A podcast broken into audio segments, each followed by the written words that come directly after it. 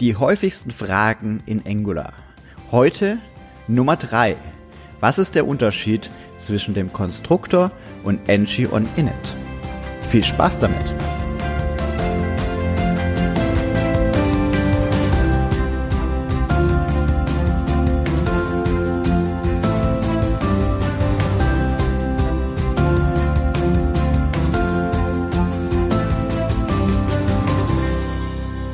Hallo und herzlich willkommen zu einer weiteren Ausgabe des Happy Angular Podcasts. Mein Name ist Sebastian Dorn und heute beschäftigen wir uns wieder mit den häufigsten Fragen rund um Angular und heute mit Frage Nummer drei. Was ist der Unterschied zwischen dem Konstruktor und Engie und Init? Ja, das ist eine typische Frage, die kriege ich auch, sagen wir mal, in den Grundlagenschulungen häufig, beziehungsweise die haben wir, sagen wir dort auch abgedeckt.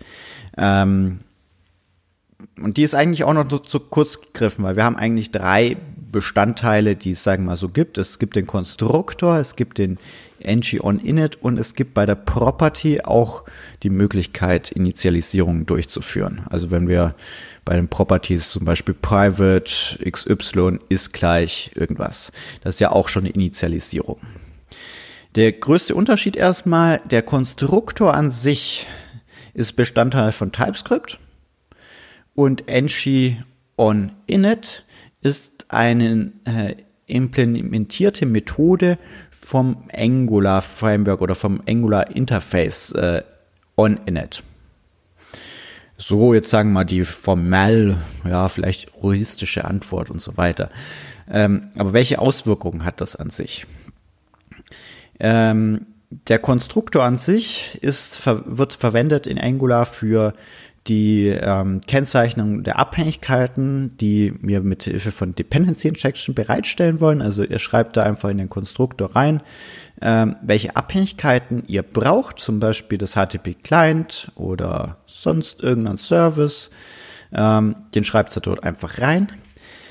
Ähm, was ihr bitte nicht macht, wenn ihr in Komponenten, Direktiven, Pipes unterwegs seid, ähm, Initialisierungen durchzuführen, die einen anderen Service fragen. Zum Beispiel, hey, äh, Datenbank-Service, liefer mir bitte mal alle Nutzer zurück.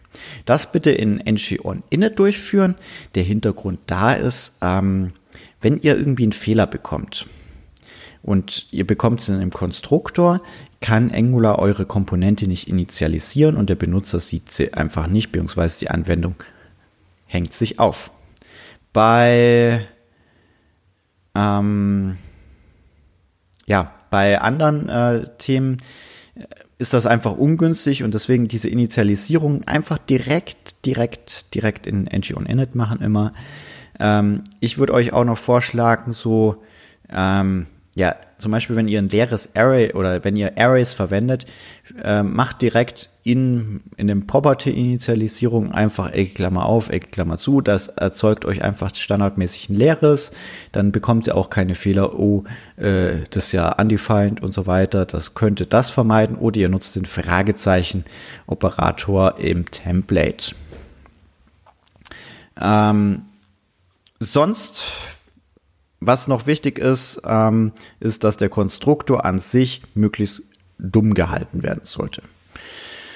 Wie aus den vorigen Gründen besprochen.